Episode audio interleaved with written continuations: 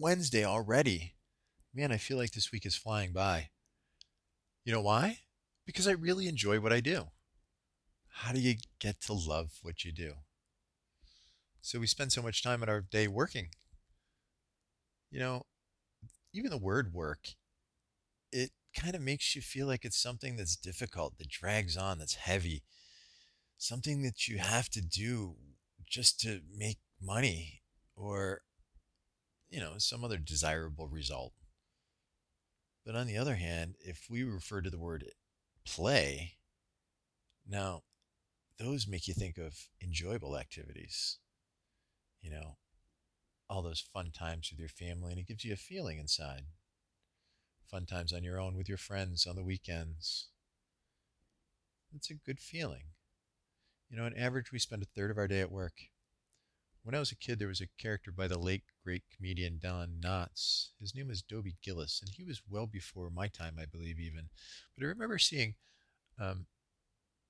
reruns of him, and every time he would say the word work, he would say it in a really awkward fashion, because he called it a four-letter word. Work, he would say.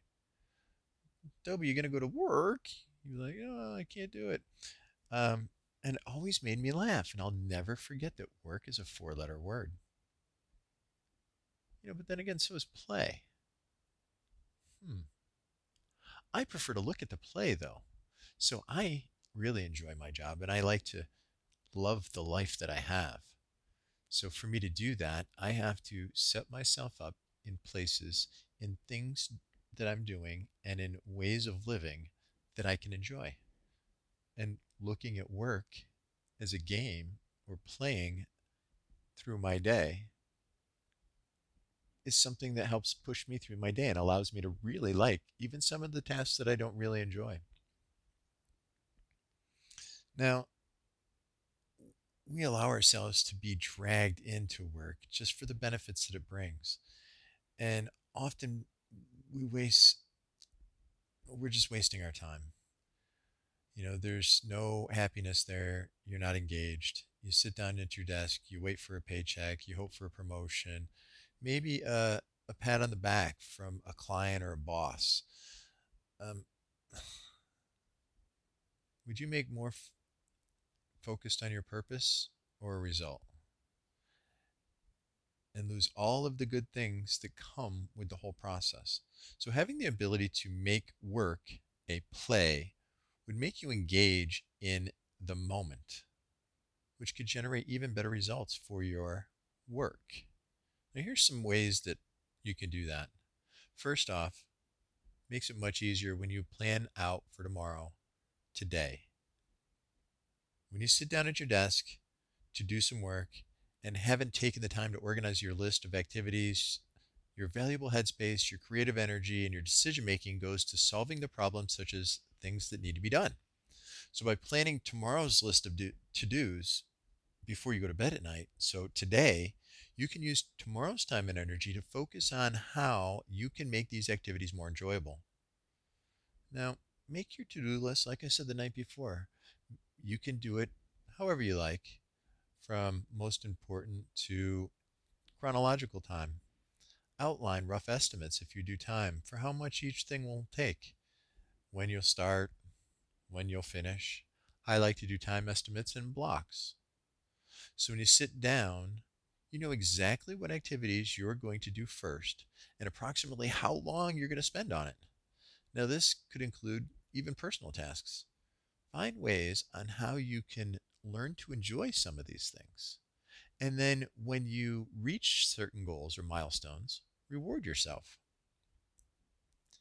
Now, another great thing is making your activities multisensory. Like, make sure your workspace is really tidy and organized before starting the work, and contribute to the peace of mind. It helps you so much, and it takes away the option of decluttering instead of doing the activity that was supposed to be intended. Make your coffee, talk to your people or anyone involved about the task. Do an intentional sequence of different things before something tedious, something that you actually need to do and you're not really looking forward to. It's actually the fastest way to get things done. It helps you get in a certain frame of mind and allows you to make those tasks as enjoyable as possible. Now, when you're using all of your senses while you work in these activities, it can help even to offer different senses as far as smell. Not the five senses, the sense of smell. So the brain isn't able to always process so many things at once. And our senses are related to things happening at the moment. So if you have a pleasant sound or a pleasant smell or a taste, you can offer yourself that right frame of mind and just able to focus right there on what you have. You get a nice, clean, tidy environment that allows you not to pick and move things around, and you can more easily stay in the moment and avoid thinking of all those other things and just allow yourself to get those tedious tasks done.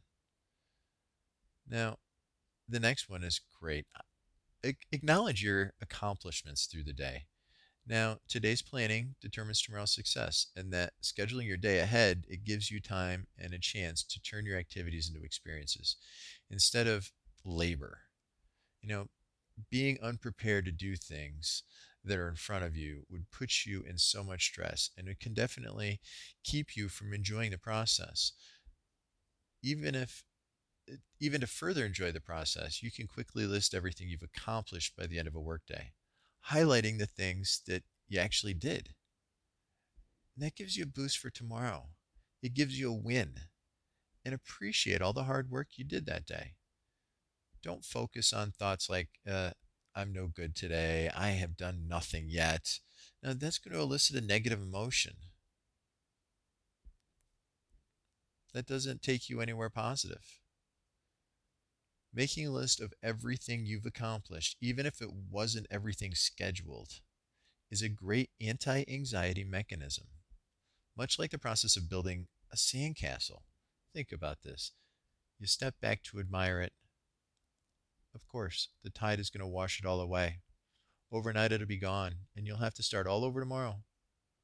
But taking a moment just to bask in the glory of what you've accomplished can remind you in just the smallest of ways that you have accomplished things. And if you're building sandcastles for a living, you may as well enjoy it, at least for a moment. So that's all I have for you today, and I really can't wait to talk to you tomorrow. But if you've built sandcastles for a living and you'd like to really find a new career, I'm going to ask you, you've tried everything else, why not hypnosis? Check me out at whynothypnosis.com. My name is Robert King, and I can't wait to meet you, my friend. Have a great day.